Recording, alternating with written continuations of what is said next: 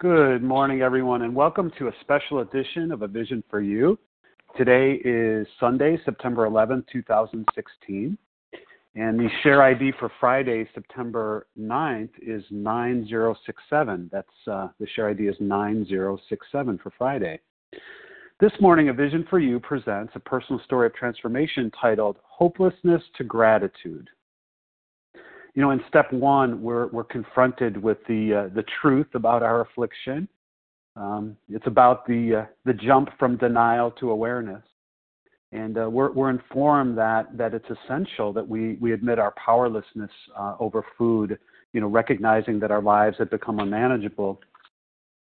And surrender is, is essential if we're to recover from this seemingly hopeless state of mind and body.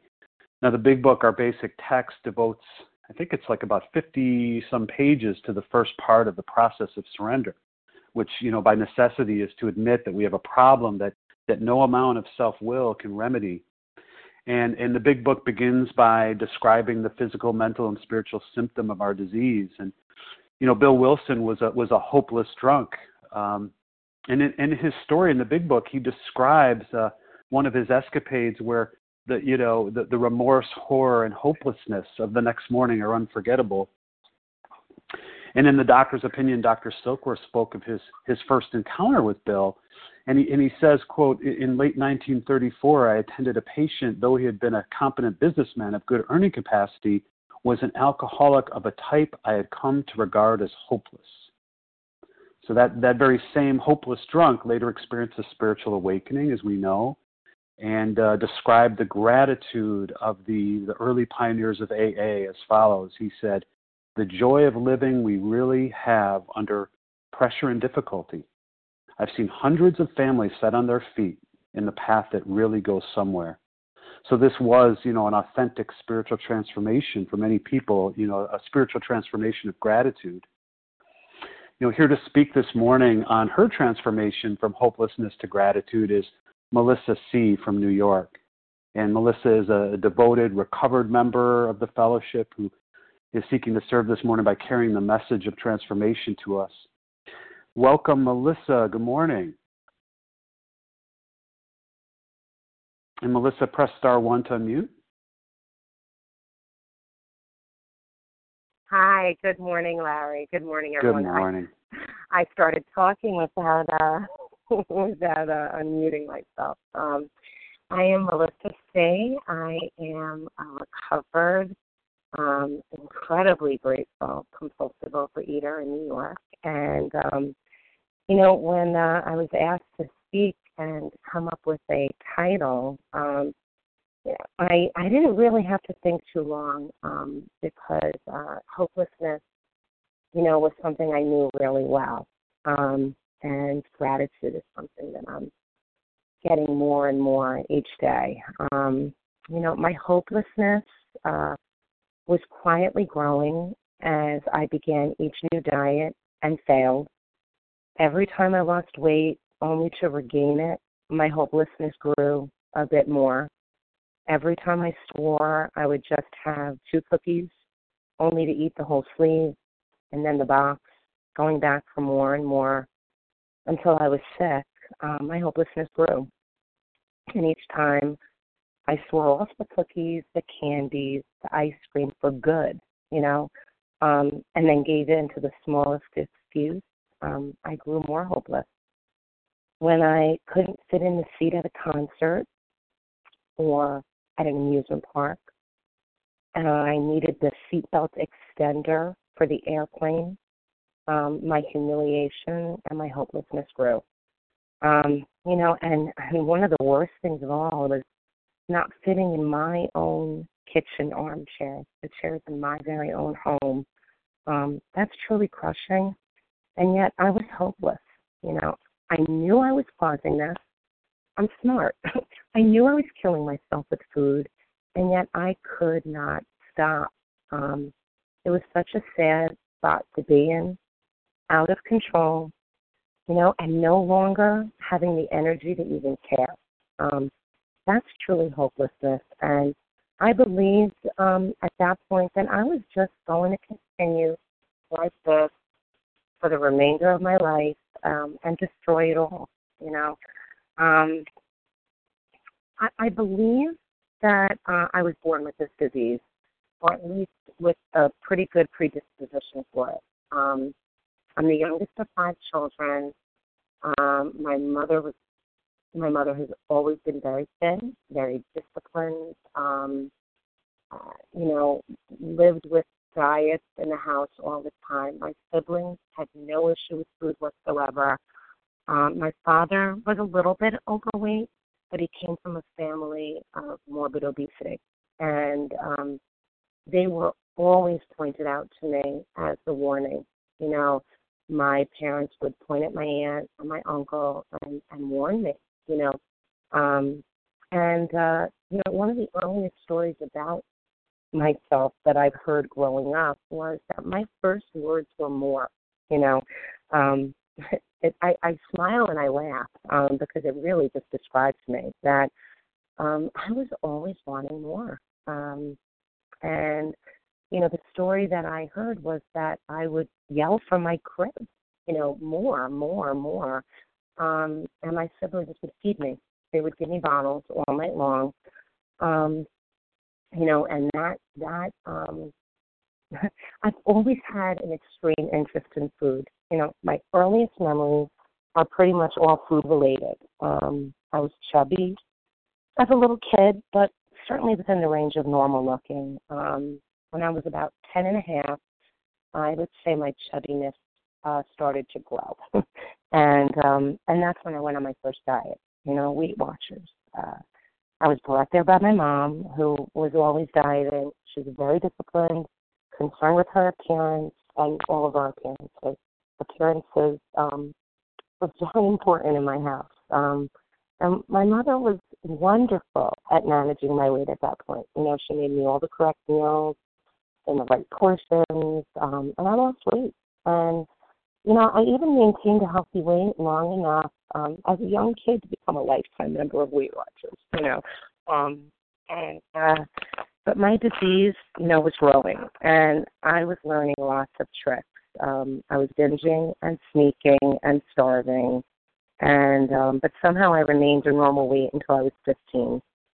And at that point, you know, my compulsion with food could not be hidden with my tricks um, and my weight became the source of so much pain for me.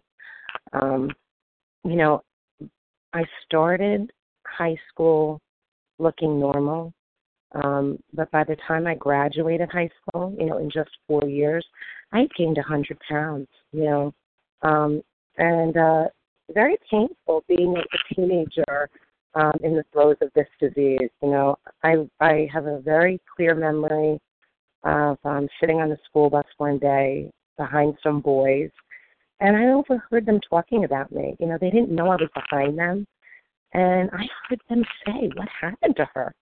You know, she was cute. She's really fat now. Um, and you know, probably the most painful thing about this was hearing this, yes, needing to walk past them to get off the bus because my stop was before theirs and um, knowing that they would know that I heard them. Um, you know, somehow having them know that I heard um, was actually worse than having had to have heard it. Um, you know, and uh, I would have loved to have said, "Yep, that was it. That was my bottom. That was my turning point." Um, but you know, there was a lot more suffering for me ahead. Um, there were many more diets and schemes in my future, so much more weight to gain and lose and gain and lose and gain and lose. And, you know, at one point, I would always get really sick of being fat. I would go on a diet. I could follow it perfectly. You know, I was really able to follow a diet perfectly. I could lose some weight, um, feel just enough better to believe that I I got this. You know, I got this thing. I can control this thing. And then, you know, the day would always come when the reason to eat was good enough. Um, and my diet would be blown with false promises that it was just for today, you know, or just this weekend. And Monday I would get myself back on, you know. But um, those Mondays did not make me any better at managing. Um, and my desire for food was greater than anything else. Um, after high school, I went on OptiFast. You know, my parents paid a fortune. Um, it was a diet that was through a hospital, uh, you know, as an outpatient, but we were medically supervised. Um, I remember that it was thousands of dollars, and um, we starved our way down the scale, you know, with three shakes a day. Um, and, uh, you know, my mom had always been my food warden ever since I was little. And although she meant well, um, I know she really had my best interest at heart. That message that I got, you know, from my mother, yes, and from the world was, um, you're not good enough, you know, and I became a sneak eater at a really young age. I spent many nights um, creeping quietly into the kitchen. Um, you know, I think I was always an insomniac, you know, um, because I could eat at night. You know, no one could catch me. And I would eat in the dark. I wouldn't turn the light on. I'd eat in front of the refrigerator. I always start out with sneaking just a little taste. You know, I cut a sliver of cake at a time. Um, but truly unable to stop myself. And, you know, the embarrassment of having to hear my family the next morning searching for things, um, you know, that they swore there was a cake in the refrigerator last night. There, was just an, a new box of cookies. Um, they were just there the day before, and and now it was they were gone. You know, because I had to get rid of the box too. You know, I became really creative at destroying evidence of things. Um, you know, and during my teen years, I did I did find drugs and alcohol, but um it wasn't really my favorite life, you know. I think I I really enjoyed getting high and drunk um because I knew that everyone would get the munchies after. You know, it made what I needed to do with the food more acceptable. Um I'd get drunk with friends and I knew the pizza would follow. And that's what I was really wanting, you know.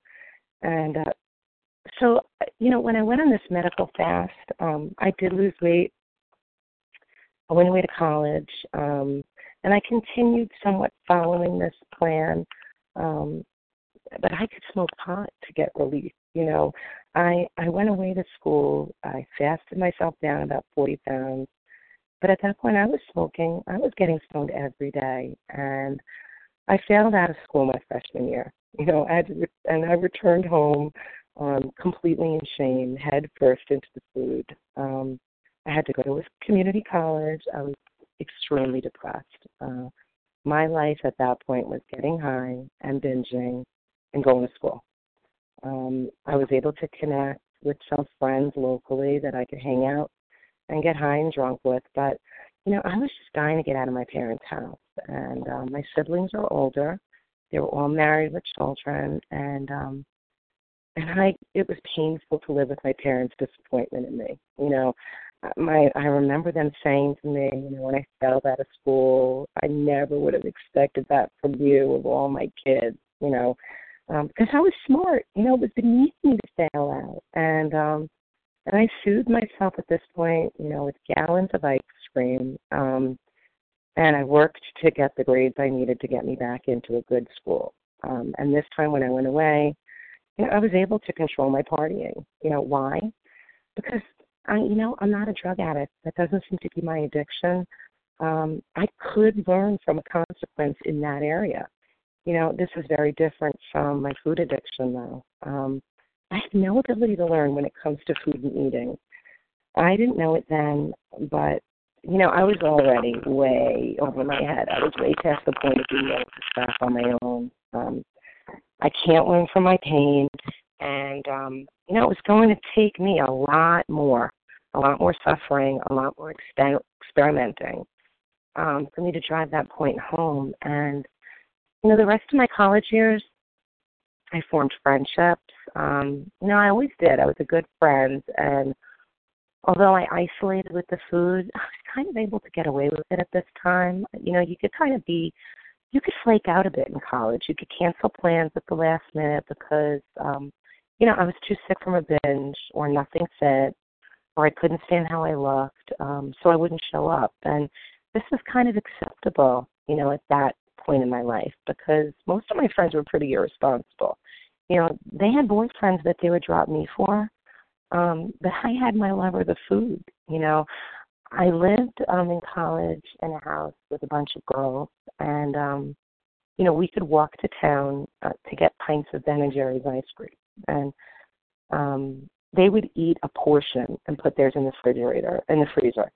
Um, and I would finish mine in one sitting. You know, that was nothing. Um, and uh, you know, one night though, I got up in the middle of the night and I finished three of my housemates' ice cream. You know, I, I starting with just a spoon of each at a time until all three of theirs were gone. And um, I had to walk into town that night in the middle of the night in the dark alone. You know, to a, a gas station. Um, the only thing that was open to try to find the flavors that they had you know, and I had to um, not only replace them, but then eat them down to about the level where they had been. You know, um, these were the crazy things that I did with the food. You know, um, when I graduated college, I was 280 pounds. Um, although I had a 4.0, um, my life was a mess. You know, my friends started getting married. They were getting good jobs. Um, some even were having babies. Um, but I was um I was still a baby. You know, I was yeah, returning home with a degree and a major food addiction. Um I didn't have the ability to go out and get a good job. You know, I was too um sick. And uh you know, so I came home um and I worked, you know, a job that was definitely beneath my education at that point. Um you know, for my 23rd birthday, I was living at home. My friends um had invited me to go out, but I canceled. You know, I was complaining of a stomach ache. Um, but the truth is, uh, my parents are away in Florida. I had the house to myself, and I wanted to spend the day eating. That's what I wanted to do for my birthday. You know, I had this huge binge planned. Um, I bought all my favorite high fat, high sugared foods, and I ate the day away. Um, but by the end of the day, I was, you know, I was sick for real, um, but I was so down on myself. Um, I thought that there was like real sadness in this life and that um, the binging was growing far more important than my living. Um, that I needed food at that point more than I needed friends. Um, that cookies were my companions. Um, and I had this flash of reality. Um, I was so lonely and um and I was causing my loneliness, you know. Um, it was me. I had no romantic relationship, um, but I had a string of low maintenance um, male friends that I could kind of hang out with. Um, and I wanted a boyfriend. You know, I wanted a job I loved. I wanted peace from the food. Um, I had heard at, at, about Overeaters Anonymous. Um, because there was a woman um in my in, in not too far from where I lived who owned this boutique um where my mother shopped and she'd lost a tremendous amount of weight and um my mother came home one day telling me about you know oh my god this you know she went on this diet and um and she told me you know it's this OA thing and you know but she said that uh would you believe she told me that she used to eat a, a box of donuts in one sitting. You know, I remember my mother telling me this, kind of laughing, and I thought, um, "Are you kidding? you mean there's someone else that does what I do?" You know, I, I often think about this particular woman and how um, she carried the message unbeknownst to her to me. You know, she told my mother, um, who clearly never looked like she needed the rooms of OA.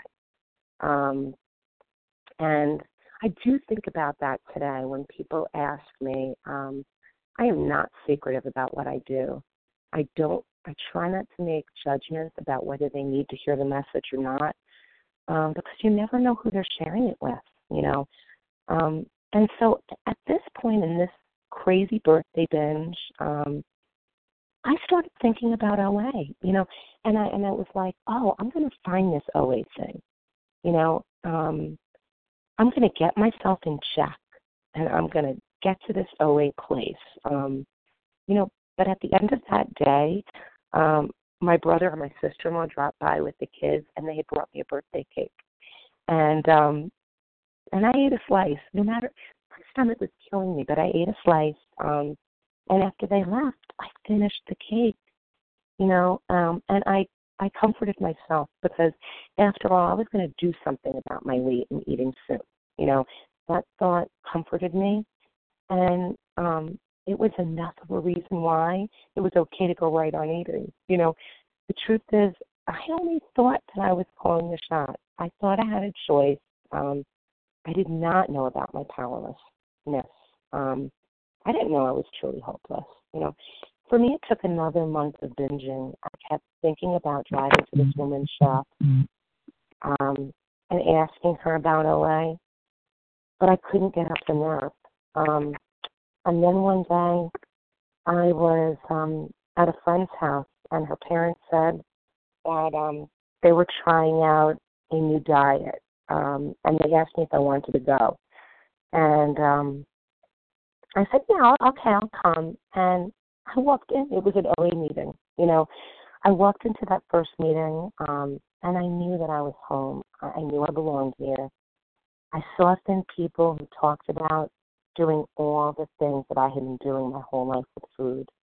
Um, this particular meeting was a how meeting, um, and uh, and they were serious there. You know, as far as food was concerned, um, I was handed a gray sheet food plan, um, a list of questions, and the big book. You know, uh, funny enough, the couple that brought me back, that brought me that, never came back. You know, um, um, but I, at that point, um, I have to say, I was definitely separated from my binge foods there. I followed that gray sheet like my life depended on it. Um, and I had recovery, you know. I had some recovery. I I lost um like over 130 pounds in a crazy short amount of time. I think like in eight or nine months I was I had lost all my weight. Um I swore off chocolate and cookies and chips and pizza for good. Um I got thin. I got a boyfriend who later I married. I got myself on track. I got a good job. That's how I felt. I, I, I, I. I thought I was doing it. You know, there was no spiritual transformation for me here. I, I somehow missed all that. You know, I'm sure that there were other people in that room who were transformed, but I wasn't one of them. You know, I didn't sponsor. I didn't even want to remember being fat. You know, I wanted to be a thin person without this disease. Um, I don't know how I stayed away from the food. Um, because I stopped going to meetings, I stopped speaking to anyone in that fellowship. Um, but I did stay away from the food until my honeymoon.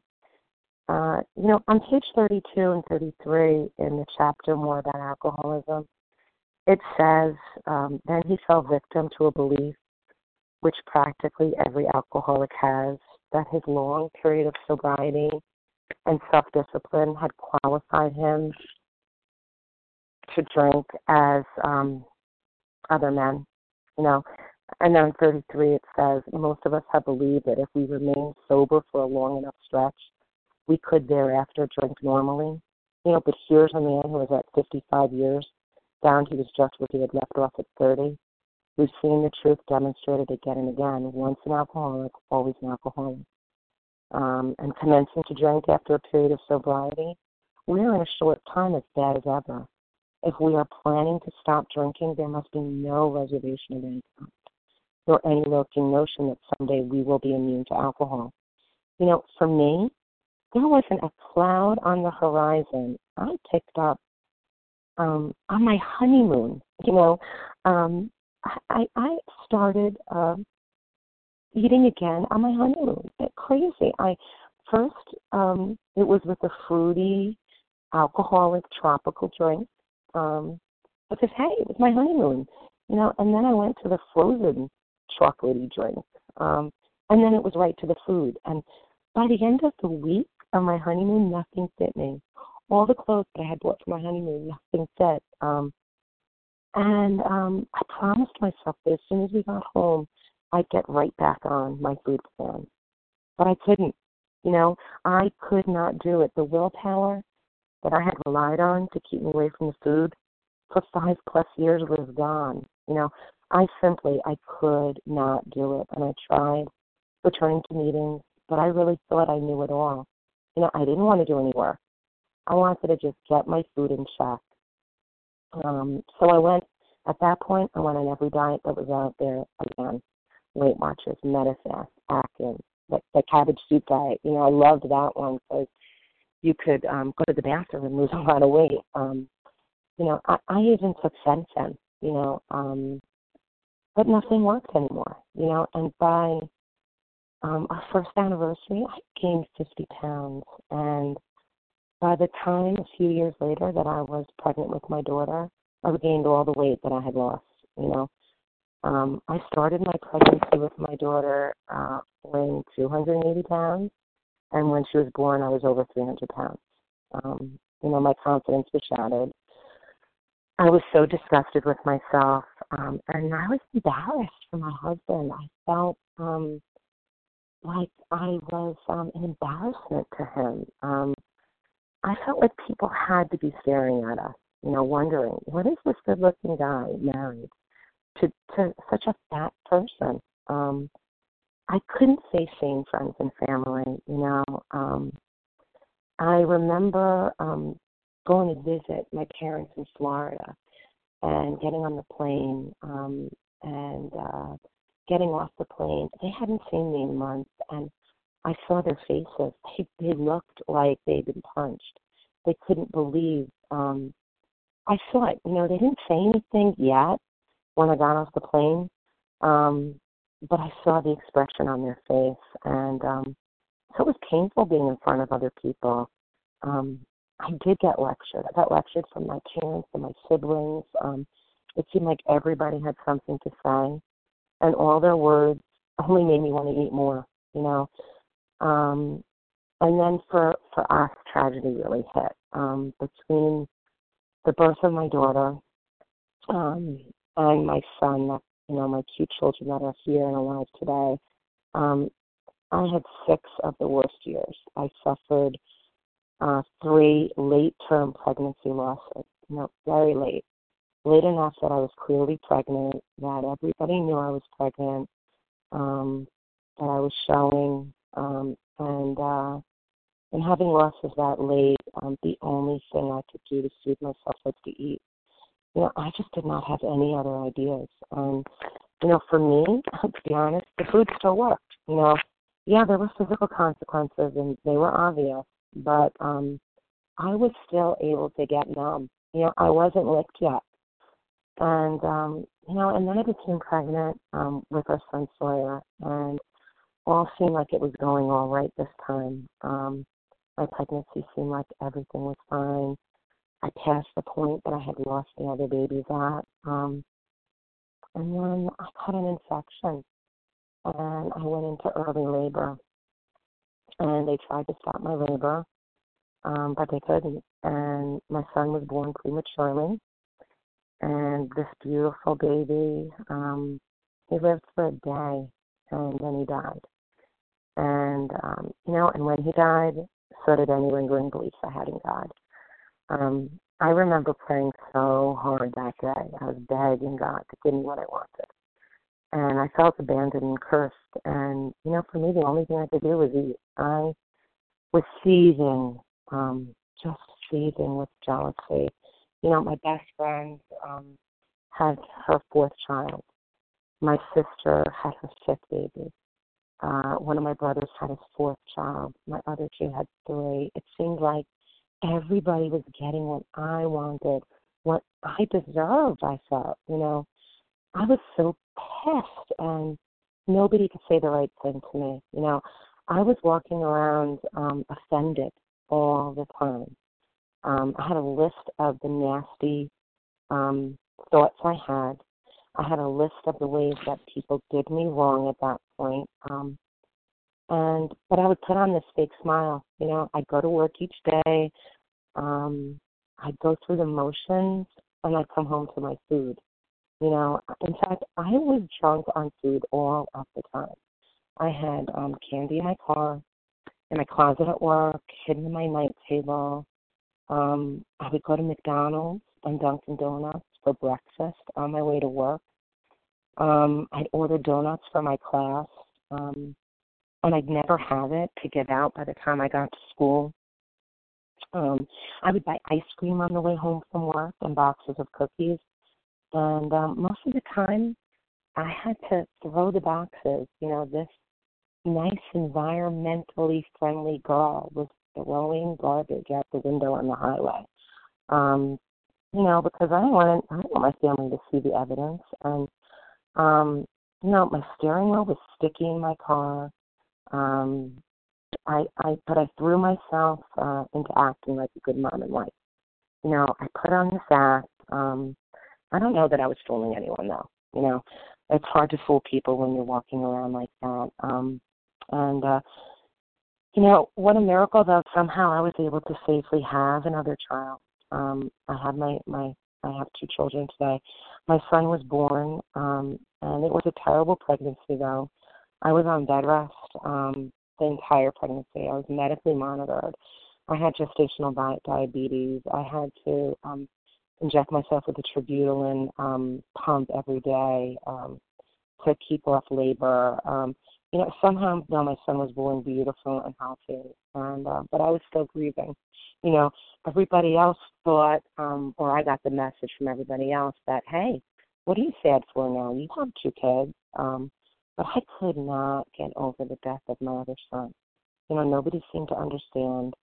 Um, but I don't think I was approachable. You know, when you put on your fake smile, um, who's going to approach you? You know, I I went out and I did what I didn't what to do. Know, I grew up um, with the message: hide what you find unpleasant. Denial um, was like my best friend. You know, um, even today, you know, my mother, I love her. God bless her. You know, she's 80 years old. Um, but she says things like, "Oh, no one wants to hear me complain," you know, about herself. You know, my mother has a best friend who lost two children. Um, one committed suicide. She has another. Uh, uh, the same woman lost a teenage granddaughter. And, you know, and my mother will will kind of brag, saying in a way that um, she went to lunch with her friend, but they don't talk about their problems because, uh, you know, who wants to talk about their problems? Uh, what's there to say? You know, so that's kind of how I grew up. Um, so, you know, when my heart was breaking, I just didn't talk about it. You know, I suffered in silence. I put on my lipstick like a like a good girl. I wore a smile, and I ate ice cream. You know, I spent a lot of time sitting on the couch, um, having my kids and my husband get me things. Uh, you know, that was like my command center. Um, the stairs were Mount Everest. Uh, my knees hurt all the time. I you know, the physical consequences, I slept terribly. I, I would snore myself awake in the middle of the night. Um, I could lie in bed at night feeling my heart pounding in my ears. And I was sure that I was going to have a stroke. You know, I was terrified of dying um, on one hand. I was sure um, that I was going to drop dead, that I was going to leave my children motherless, and yet I could not stop eating. Um, you know, uh, my mother-in-law actually um, sat me down one day and um, you know talk about fraught the emotional appeal seldom sufficing. Um, my mother-in-law sat me down and um, she cried to me, telling me that um, her mother died when she was a little girl, and you know, and that my husband lost his dad at seven, and um, how painful it is for children to grow up without a parent, and that she was terrified that I was going to do this to her grandchildren. She felt like I was killing myself. Um, you know, for a normal eater or a heavy eater, those words would have snapped you into reality. But um, it didn't. You know, it didn't do that for me. In in fact, um, it made me uh, resent her. You know, I was annoyed with her for saying this. Um, it was painful to hear, but it didn't get me to stop. You know, um, at that point, I began to have problems uh, medically. I needed to have a hysterectomy, and um, you know, my gynecologist uh, um, on one of my visits took my blood pressure, and he made me promise that I would go straight to my primary care doctor because my blood pressure was out of control. It was dangerously high. and he wasn't even going to schedule an operation, which I really needed, until my pressure was dropped. Um, and I knew it was my weight. You know, it was my eating that was causing this. Um, I wanted to live, but I truly couldn't stop. You know, and crazy as it sounds, on the way from this doctor's office to the other doctor, um, I went through a drive-through. you know, um, and and then I ran into the convenience store for something sugary because in my head this was my last hurrah. You know, of course, when I went to my primary care doctor, he had harsh words for me. You know, um, besides putting me on medication, he warned me that I was going to die for myself. You know, that being morbidly obese, um, and that was the word he used, was putting a strain on all of my organs. And that if I didn't have a stroke, that it would be a heart attack or kidney and liver failure. You know, diabetes was in my future. And um, I only had to think about the aunt and uncle that I had been warned about all my life because both of them, you know, were gone now. Um, they had long since been gone. Um, and and the disease of obesity and probably compulsive overeating was was really the root. Um, killed them. You know, they were they were gone. Um, so it, it was real. You know, um, he told me this doctor said to me that the only solution was going to be surgery for me that I must have the gastric bypass because I needed to lose weight and there was no other way that I was going to be able to do it. And uh, you know, I left that his office that day with a referral for the doctor and um I came home and I felt so bad, but um the thought of surgically fixing myself, that kind of gave me a little excitement because I loved the idea of a miracle cure. Um, so I sat that night at the computer researching what the surgery entailed um, because somehow I was thinking, oh, they'll do this surgery and my hysterectomy in one fell swoop. Um, and, uh, um, you know, and then by the grace of God, I stumbled upon some horror stories, you know, some disastrous outcomes. And um, one story in particular really, I think, saved me from having tried this. You know, there was a um, a woman who um, this, who um, had said that she did the surgery. She had initially lost weight and then discovered that she could still eat ice cream. and I thought, oh crap! Now I know that I'm going to be able to eat ice cream, and um, and I knew that I would do it, you know. And um, and uh, and then somehow on this internet search, OA flashed in my mind. You know, I knew from all those years ago that I had a food addiction. I really did know this all along. I found myself searching for meetings in my area and I found one. And this time when I came to OA, you know, I was beaten to a state of reasonableness. I came into that meeting and I just sobbed. You know, I could barely make eye contact. But everybody there welcomed me. You know, I, and I was amazed to hear the person sharing tell about the candy she stole, the way she ate, the things that she did, and yet she wasn't living this way anymore. Um, and at the end of the meeting, someone walked over to me and gave me a hug and asked me when I wanted to start. And uh, when did I want to put the food down? And, you know, out of my mouth came the words right now. I think God was at work then because as soon as I said it, I thought, oh, shit, it's Saturday. You know, I don't start on a Saturday. I, I need a couple more days with the food. I I wanted to get another binge in. I really wanted to start on Monday, but the crazy thing is, once I said it, it, it was like I surrendered. You know, um, that was six years ago, and although I did have a ten month relapse in between, that was the day though that my desire for ice cream, candy, cookies, um, baked goods was removed. You know, it it was truly God coming in and meeting me where I was.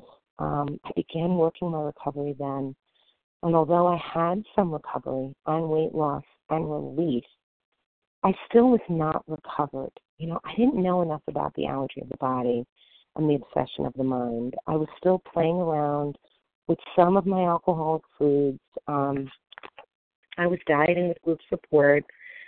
I wasn't really looking at the big book. you know, I was still relying on my self will rather than complete surrender, um, and I had not connected with a higher power. You know, so it was no surprise that I relapsed. Um, and, and once again, you know, on vacation with my husband, I picked up a frozen tropical drink. You know, you would have thought that all the years earlier, where that led me, but I did it again, you know, and it opened me up to 10 months of a relapse. Um, and uh, at that point, I was too ashamed to go to meetings. You know, if I wasn't in OA, I didn't want to go. You know, if I wasn't doing it perfectly, I didn't want to play um, because I was so full of my ego. You know, and in those 10 months, um, I began to have panic attacks. Um, I'd be driving to work and my whole body would shake. I was terrified of everything. Um, something was going to happen to me, my kids, my husband. I kept feeling like I was floating outside of myself. Um, and I tried so hard uh, to stop my mind from its runaway thoughts. Um, you know, but the more I tried, it got worse. The worse it got, and um, and so now I found myself binging on um, my once safe foods. You know, I used to have, um, I used to be able to measure out some shredded wheat cereal. But, you know, it wasn't a problem for years and years. But um, now I was shoving it in my mouth um, because that crunch and fullness was like all I could focus on. And you know, my mouth was all cut up inside. My gums would shoot up. I I had this lump of a pain in my stomach. Um, and I somehow was thinking maybe it was a tumor. You know, it was bloatedness. It was it was fullness from the cereal. Um, and um, those panic attacks turned out to be the greatest gift because it was then that the food stopped working completely, um, and I knew I was screwed.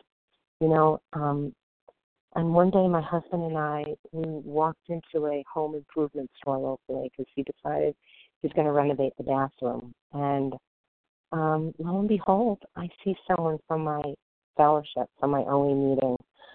Um, and um, you know, I normally I would have hid and went down another aisle. I thought I looked like I gained weight. I don't want to see anybody, but I didn't hide. You know, I walked right over to her and um, she gave me a hug. And she handed me her phone number and said, "Call me," you know, and I did. And I asked her to help me, uh, you know, and this time I meant it. I didn't interview her. I didn't ask her how was she going to sponsor me. You know, I just said, "Help me," um, and I took the help. Um, and you know, I think what it was was I didn't want to help losing weight. You know, I yes, of course I wanted to lose weight, you know. But this time I wanted help with my thinking, you know. My faith had always been on my ability to think and see things as they were, but now I knew my thinking was not reliable. You know, my panic attacks were telling me that. Um, I needed to put my faith into something greater. I needed access to this higher power that people talked about. And this particular woman that I went to, I knew she was really um, connected to a higher power. She talked about God all the time. This was someone I would have run from before, you know. Um, and she um, told me about phone meetings, you know, and I began to listen to this vision meeting. Um, and the incredible, beautiful thing about this meeting is it is exactly during my morning commute. You know, that same commute that filled me with terror. Um, I now I get in the car I hear the 12 steps as I'm getting in the car, and I'm parking my car at work just about the time that we're at the Serenity Prayer at the end of the first hour, you know. And um and it was here in the vision that I first heard someone say that they were recovered, you know, and this got my attention. Um, before this, I was hopeless, you know. I thought I would be struggling with this for the rest of my life, you know. Um, someone shared at one of my first vision meetings about um, this dragon that she was at war with, and that sometimes the dragon won, and sometimes she won, um, but that being recovered means that the dragon no longer exists in her kingdom. It, it's been banished, and she doesn't fight at all and and and that just wowed me. You know, in all my years, the notion of living free from this dragon of my addiction, it wasn't even a dream I dared to dream. I didn't even know that that was a possibility. So I began to listen, you know, right here on this line with complete open mindedness. Um, I heard such a strong message here um, that I decided I was going to believe what these recovered folks had to say. You know, I was told read the big book um, and believe it as the truth. And I was pointed to the doctor's opinion. You know, this is something I never would have read before because hell, it was um it wasn't even on page one. It was before page one. You know, but the last paragraph of the doctor's opinion says, um, I earnestly advise every alcoholic to read this book through, and though perhaps he came to scoff, he may remain to pray. You know, and so I read this without the prejudice I once had. Um, you know, um, it was not a book. This was not a book about old drunk men, like I thought. You know, it was about me.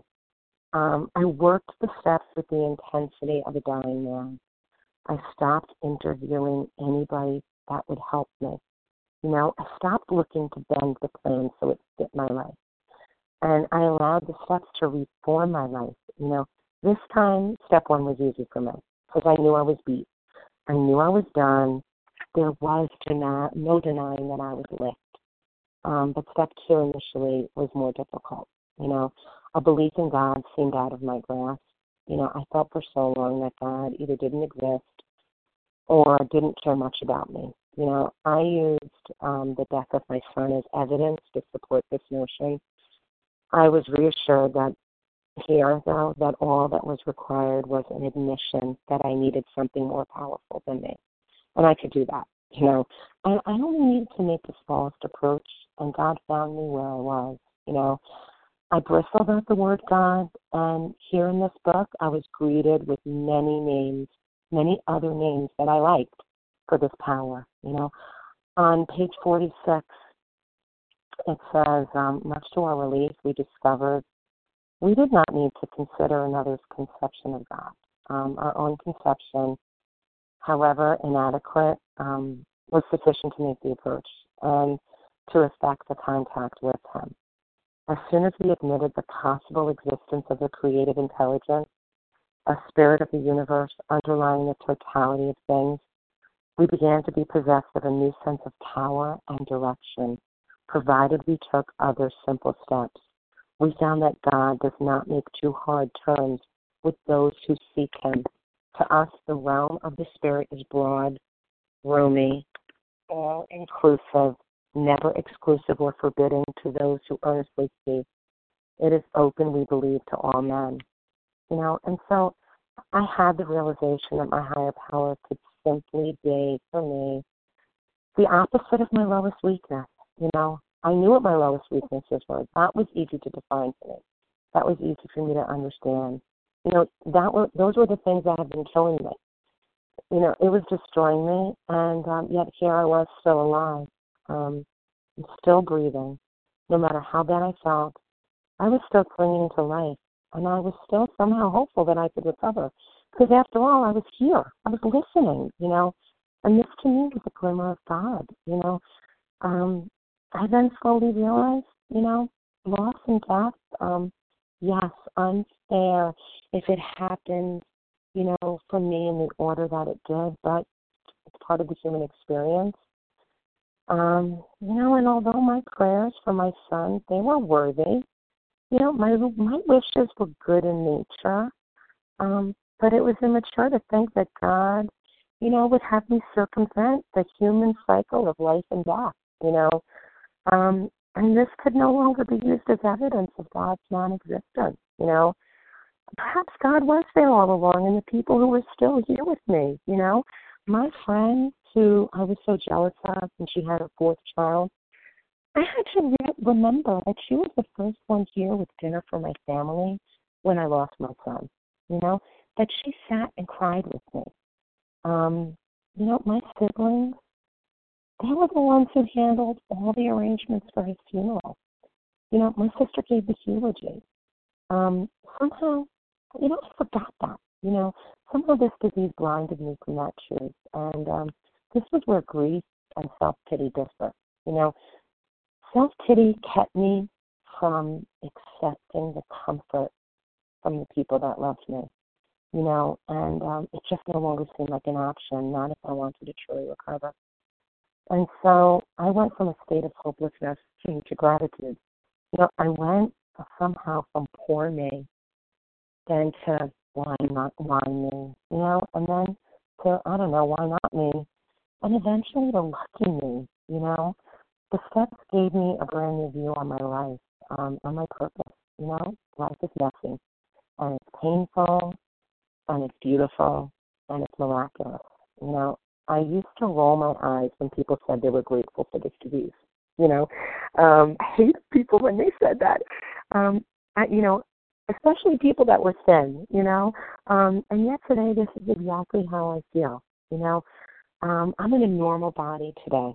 It is not perfect, um, but I'm so grateful that I got so fat, and, and that I got so frightened, and that I got so hopeless you know, because it led me to a life greater than my wildest dreams.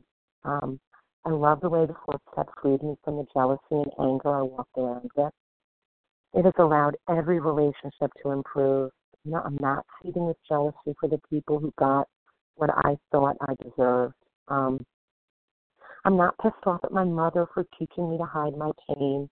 You know, she loved me. She loved me.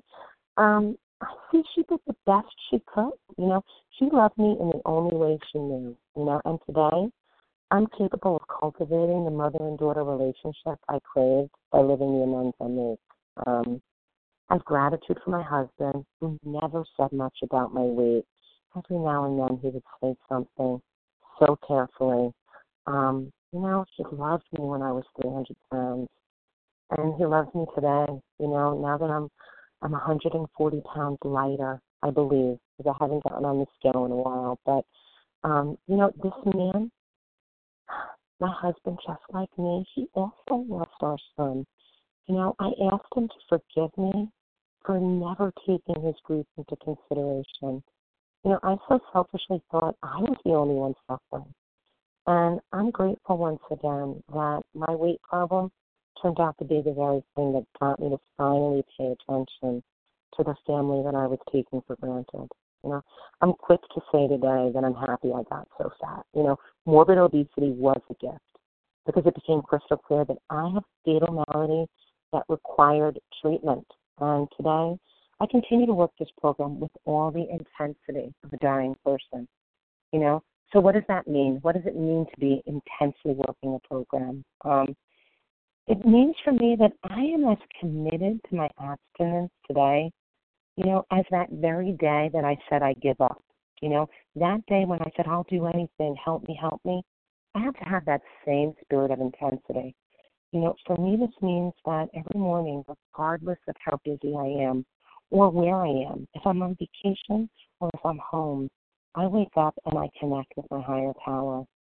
I begin my day reading the big book and pray for direction and the ability to be of service and write down my food right after I connect with God. Um, because I believe that if ever God could correct, direct me in my food choice, it's the time when I'm most receptive to direction is right after prayer. Um, and for me, you know, I don't change what I said I would eat unless it's an emergency, because I know that if I do that, I'm I'm taking my will back. Um, I work my 12th step. Um, I know that I've been given this gift of recovery and I have no choice but to share it. Yes, my program takes up a lot of time, but you know, the choice is this or go back to the food. Um, and uh, you know, I'm so grateful to have a message that I could share with you all today. Thank you so much. And um, with this, I'll pass. Thank you. Melissa, thank you so much for your, your powerful story of transformation. Um, Melissa's contact information will be provided at the conclusion of the, uh, the recorded portion. And so now we're going to transition over to the, the question and answer um, portion of the program. So, who would like to ask a question of Melissa? Press star one to unmute your phone. Hi, this is Andy in Virginia. Andy, who else?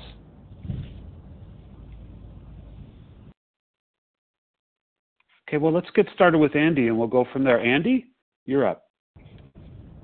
Thank you so much, everyone, and uh, thank you for all your service, Larry, Leah. Uh, thank you to the speaker. I was at convention, um, and uh, and I got up. I'm new, and I have been working with a sponsor. And my question is, is that you started to talk about getting up in the middle of the night.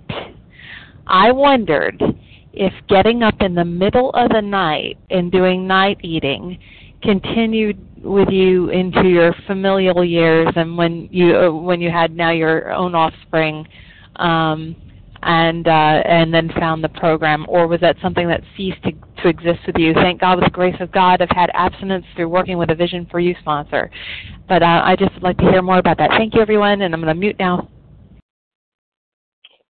yeah. Hi angie. Thank you. Thank you for your question. Um you know um insomnia i think has you know has on and off plagued me for a long time. Um but i do not eat um any longer when i wake up in the middle of the night. Um you know i um for me um part of my abstinence my definition of abstinence and my food plan is dinner is it you know i don't eat after dinner um and um i do sometimes wake up in the middle of the night and um my sponsor had um, helped me recognize that um, that might be God looking to connect with me. You know, I can be so busy all day long that I um, forget sometimes to pause and listen.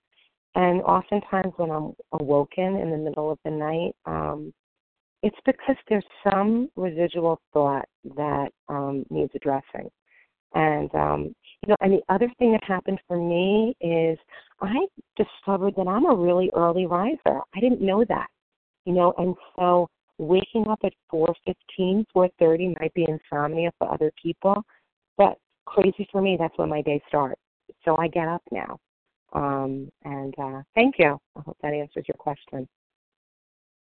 Thanks, Andy. Who else has a question for Melissa? This is this is Katie G from Boston. Excuse me, Larry. Sorry. Oh, no problem. Katie, who else? Okay, we'll we'll go with you, Katie, and then we'll move on from there. Katie. Thanks, Larry. Katie G, recovered compulsive overeater, anorexic, and bulimic, and Melissa, what a what a privilege to hear your story today.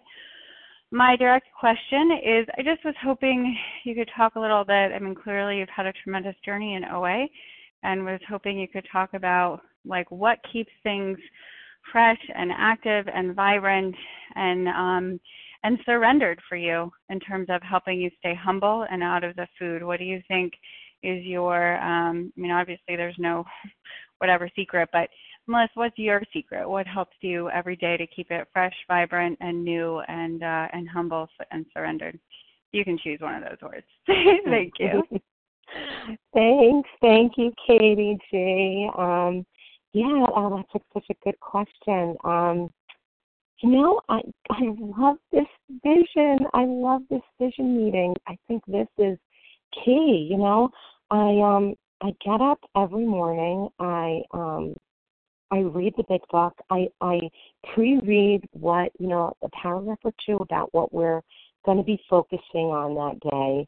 I do a little bit of writing about it. Um, and uh, I get on the line here and I share and I listen.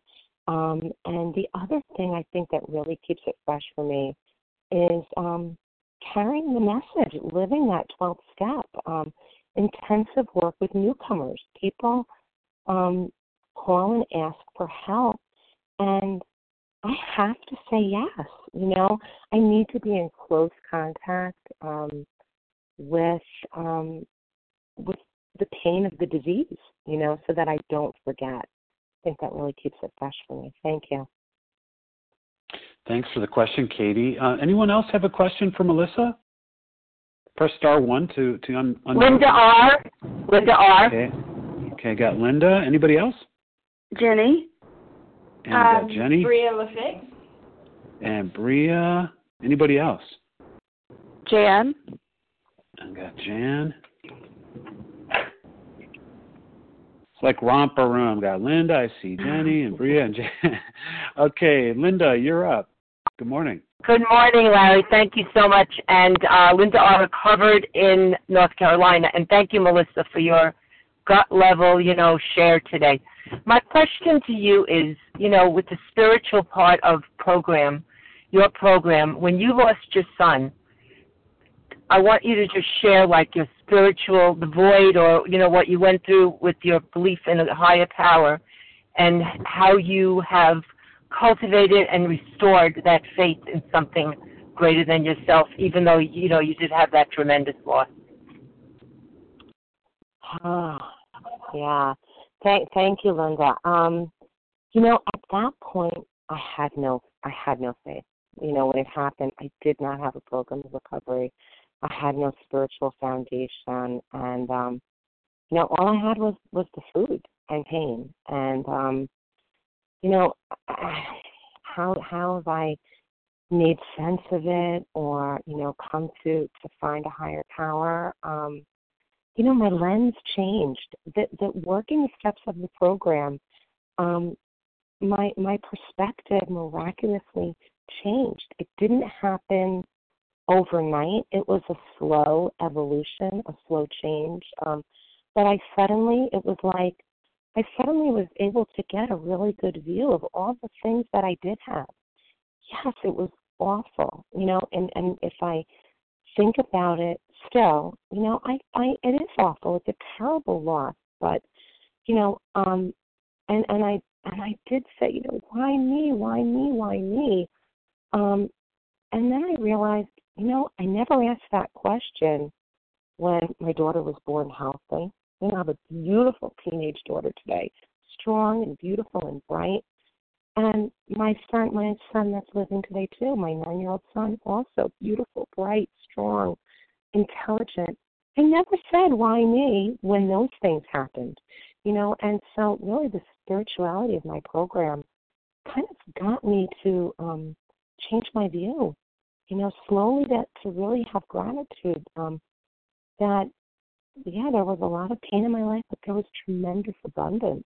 Um, and uh, you know, and that um, people had lost all around me. You know that this was a um, a sad part of the experience of being living. Um, and you know, I I know someone in my community who um, suffered a loss. Her her daughter died after a, few weeks. Her daughter lived a few weeks, and um, you know, and I realized um, I could be useful.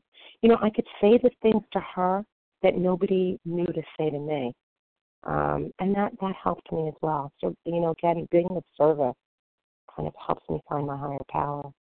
Thank you. I hope I answered your question. Thanks, Linda. Okay, Thank Jenny, you. your turn. Thank you. Thank you, Larry. And thank you so much, Melissa, for your story.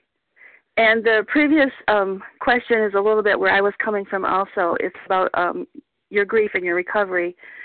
And I've heard so many people say that they feel like the steps are for the food only. And you talked a little bit about how the steps had helped you with your grief. And I believe that the steps can help us with any problem that we're dealing with by admitting we're powerless, coming to believe that there's hope, turning our life over to a solution, looking at our part of it. Um, can you talk a little? And some people believe that's not true. They turn to counseling or drugs, and that's okay too. But um, can you talk a little bit about if the steps helped you with your grief? Yes, thank you. Absolutely. They, you know, more than anything else, I did um, for a time. Um, you know, right after I had lost my son, I did seek out grief counseling. Um, and, um, you know, it didn't, it helped me maybe a little bit. You know, it didn't do for me what the steps did. Um, I feel like the steps have, um, yes, allowed me freedom from the food, but, you know, I utilize the steps in my workplace.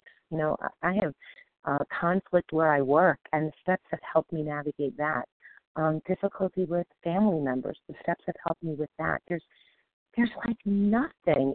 Um, I, I mean, I just think these steps are incredible. They have to be um, a work of, of a much greater power, just the formation of them, because um, they apply to everything, and um, they they really have helped my grief tremendously. Yeah, thank you. Thank you. Thanks, Jenny. Um, good morning, Bria. It's your turn.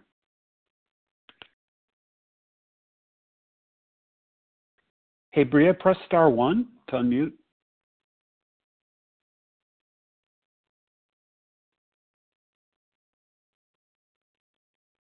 Okay, maybe Bria is having some technical difficulties. Jan, are you there?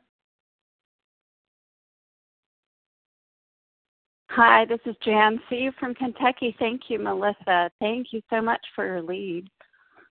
And thank you. I just want to um, thank you so much for making recovery so attractive and so appealing. And I'm wondering about one of the things that you said was your family, um, your siblings. I believe this is what you said. They're normal. They don't have this disease. Can can you talk a little bit about what that has been like to be around family um, who don't share this disease? Yeah, um, you know, thank you, Jan. I'm laughing because um, strangely enough, it seems like um, my sister might actually have this after all, and um, you know, and um, and so in recent years, she's struggled, and um, and um, and I can carry the message to her, which is incredible. You know, we've talked a little bit about program. You know, I I've shared the 12 steps with her. Um, you know, and and and the, the spiritual principles by which I live. Um, you know, my other siblings, um, they don't no, they don't get it. Um, they like the results though. You know, I'm a different sister today. I um you know, we used to I have two brothers that don't speak, um, and I used to get myself and, and I have a brother in law that's difficult and I used to get myself right in the middle of this mess. You know, um, always with the the the, the words that I was being helpful. You know, I'm going to tell everybody what they need to do. Um, I, I was crazy. You know, I, got I got all, in all kinds of family scuffles, and um, you know, I stay out of I stay out of the business now of other people.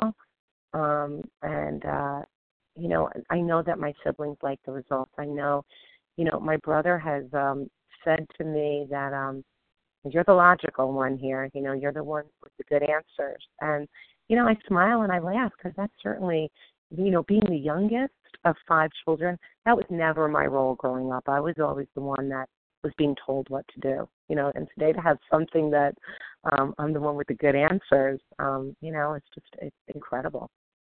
Thank you. With that, I'll pass. Thanks, Thank Jan. you. I'll check. Thank you, Jan. Um, Bria, are you there? Okay, well, if Bria comes back, she can jump in. Uh, anybody else have a question for uh, Melissa this morning? Carolyn S.H. Okay, Carolyn. Anybody else?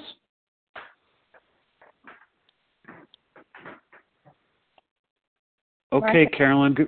Oh, I'm sorry. Did I hear? Was that Jessica? Martha S. okay, I really botched that. Sorry, Martha. All right, we'll go with Carolyn, followed by Martha. Carolyn, good morning. Good morning, Larry. Thank you for your service. Uh, Melissa, thank you so much for your story. Very inspiring. Uh, Carolyn S.H., a grateful, recovered, and compulsive eater calling from Massachusetts. And my question, Melissa, I'm wondering if you would talk about um, the actual process of the steps, like not walk us through the steps, but like what were the mechanics for you going from that state of hopelessness to the state of recovery? Like on a vision, how did you find a sponsor? Um, did you do the steps in a you know a few weeks or a few months? When did a spiritual awakening happen for you? Like that kind of thing. Um, it would be, I think, it would be uh, valuable for me and hopefully valuable for others as well. Okay, great. Yeah. You know, um it's funny, the the woman that I had um run into in uh Lowe's that day in the home improvement store, um, she became my sponsor at that point. You know, um and um although she had never listened um to Vision, but she knew that there were phone meetings and she had said something to me about phone meetings when I said um that I couldn't um get to that particular meeting that I knew her from know, I wasn't able to physically get there. My schedule had changed. And said, well, you know, there's phone meetings, and um, and so that's how I found Vision. But this particular sponsor um, um, has a really strong foundation in the Big Book um, because she's also, um, you know, part of the AA fellowship, and it seems like um, they just traditionally have a much stronger than many OA um, groups uh, foundation in the Big Book. So she's very comfortable in the Big Book, and she had a really strong um, spiritual connection, you know. Um, and um, and so for me, you know, she guided me through, um, you know, using um, the Big Book. Uh, you know, we did use other resources as well, but most of um, what I did was really through the Big Book. You know, somewhat through um, the OA 12 and 12 as well. Um, and um, you know, and it was it's daily work. It's getting up every morning, and that's how that's what I, you know, suggest to my sponsees too, that um I don't do assignments twice a week. You know, I don't do that for me was like um thinking that I could um you know, control this thing. For me I need a daily reset button. So I I do my work every morning. I get up um and I do some step work every morning. And um you know, so she she guided me through the steps, you know, um and um I forgot what the other part I was going to say. Oh, and how long it took me. You know, this was in, I started working with her. I ran into her, it was February of 2014. And, um, you know, by the summer, I was, um, I was recovered, you know, um, and, uh, and the, the spiritual awakening you know, I don't, I can't tell you the exact moment when it happened. You know, um, it, I just know it did. You know, it was like little by little. It was that of that educational variety that they talk about in the back of the book. Um, I had a few glimmers, a few quick moments that, wait, all you mean all God has to be right now is um, knowledge that I'm not it and I need something. That was like one level, you know, and then it was another level of wait, I still want to live. I'm still breathing. I'm still moving. That could be God too, you know, just the desire. Um, you know, I, and then it just sort of slowly happened for me. Thank you. That'll pass. Thanks for the question, Carolyn. Okay, Martha, good morning. Good morning. Good morning. Thank you, Larry, for your service, and thank you, Melissa, so much for your story. This is Martha S. in upstate New York. This is related to what you just said in response to the last question. If you're working with someone who's been in OA quite a long time and has relapsed, relapsed multiple times, um, has already worked the steps with another sponsor, are there any uh, things that you do with them when you're first working with them that you would recommend um, or that has that you have found helpful anything in particular. Um, if you suspect maybe they're um, not quite on board with step three, or if if they've had instruction in the big book or guidance through the big book, and maybe something was missing. Um, I, I tend to get a lot of sponsees who already have some experience, and it can be tricky figuring out kind of where they are at in the program. Thank you. Yeah.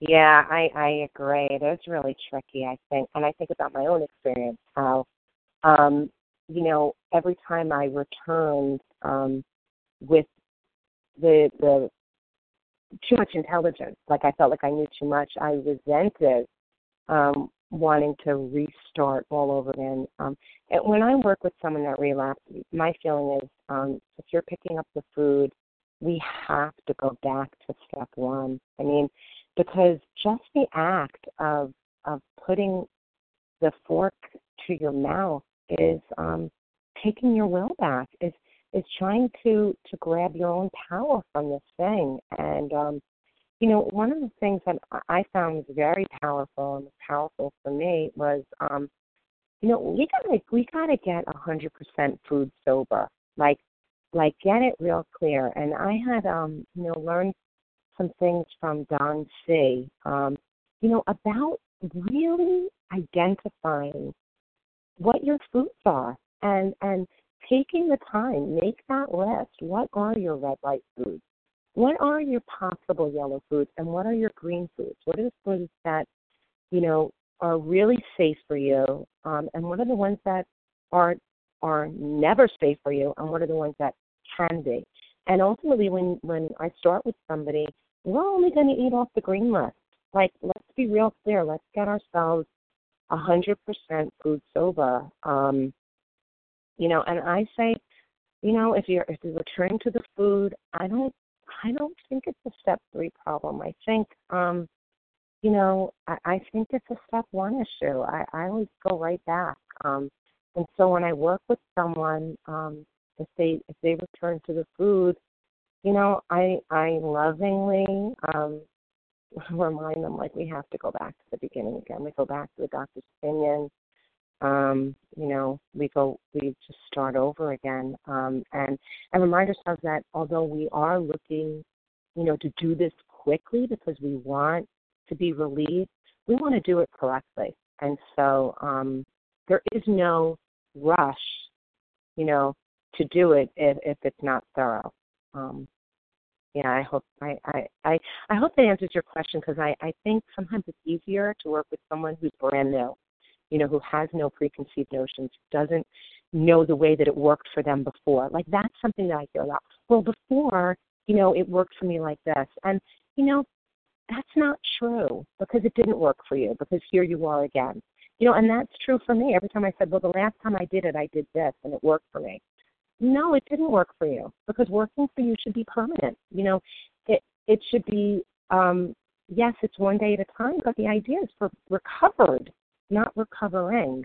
Um, thank you. I hope that's helpful. I'll pass. Yes, thank you very much. Thanks for for the question, Martha. Does anyone have uh, kind of a last call here? Question for Melissa. Kathy K. Kathy. Anybody else? Okay, Kathy, you'll be our last question for Melissa. Good morning. Thank you, Larry, for your service. Melissa, it was wonderful to hear you. I'm so glad I was able to listen this morning. And I want, since you've had such strong recovery, I wonder if you could tell us um, what you do on a daily basis to stay recovered. Thank you. Yeah, great. Thank, thank you, Kathy. Thank you so much. Um, I I get up every morning um, and I begin my morning with a prayer. You know, I um, I ask God to direct my attention to what you know He would have me be. Um, I say the Serenity Prayer. I um, ask God to show me how I can be of service today. Who can I be of use today? Who needs more love from me today? Um, and um, and I sit quiet for a moment and I really try to listen. Um, I do a writing every morning. Um, you know, sometimes just like what's on my head, what you know come up for me, um, and then I also look to the big book. I um, I study closely the big book, just like we are doing on vision. Um, I read, you know, what it is that we're up to. I reflect on it. Um, I write about it. I at that point I write down exactly what I'm going to eat for the day, um, and I send that over to my phone. So I write it out in a notebook, and I take a picture of it with my cell phone, and I text it immediately to my sponsor. Um, and then I respond to my sponsees. I get, um, you know, both texts and emails. I read um, you know what it is that they're what they've written to me, um, what they're working on. I write something back. You know, I usually find myself reflecting on exactly whatever step they're up to. Excuse me. I um I reflect on that as well. Um, yeah, and you know, and then throughout the day, you know, I pause. Um, I do a lot of pausing. Um, when I start feeling um, unsettled, you know, annoyed by things, um, I have a fellowship. You know, I don't wear I don't wear that fake smile anymore the way I used to. Yes, I put on my professional face. You know, I don't go and work um looking anything but ready for my work day. But with my fellows here, I'm I'm real. So there are, you know, beautiful people on this line that I have a really strong connection with and when something, you know, causes me to feel unsettled or I have a question about, um, I've lost my ego and I reach out and I ask for help. Um, and then I take it. You know, I, I actually don't just ask for it and say, Well, I know. Like I listen and I try it. Um, thank you. I hope that's helpful. Thank you, Melissa. Thank you, Kathy, and and thank you uh, to all who uh, posed questions this morning uh, for Melissa, and of course, again, thank you so much, Melissa, for sharing your experience with us. Thank you. Um, oh yeah, I'm, I'm going to close with a reading from page 164. Our book is meant to be suggestive only. We realize we know only a little. God will constantly disclose more to you and to us. Ask Him in your morning meditation what you can do each day for the man who is still sick. The answers will come if your own house is in order. But obviously, you cannot transmit something you haven't got. See to it that your relationship with Him is right, and great events will come to pass for you and countless others. This is the great fact for us. Abandon yourself to God as you understand God. Admit your faults to Him and to your fellows. Clear away the wreckage of your past. Give freely of what you find and join us. We shall be with you in the fellowship of the Spirit, and you will surely meet some of us as you trudge the road of happy destiny. May God bless you and keep you until then.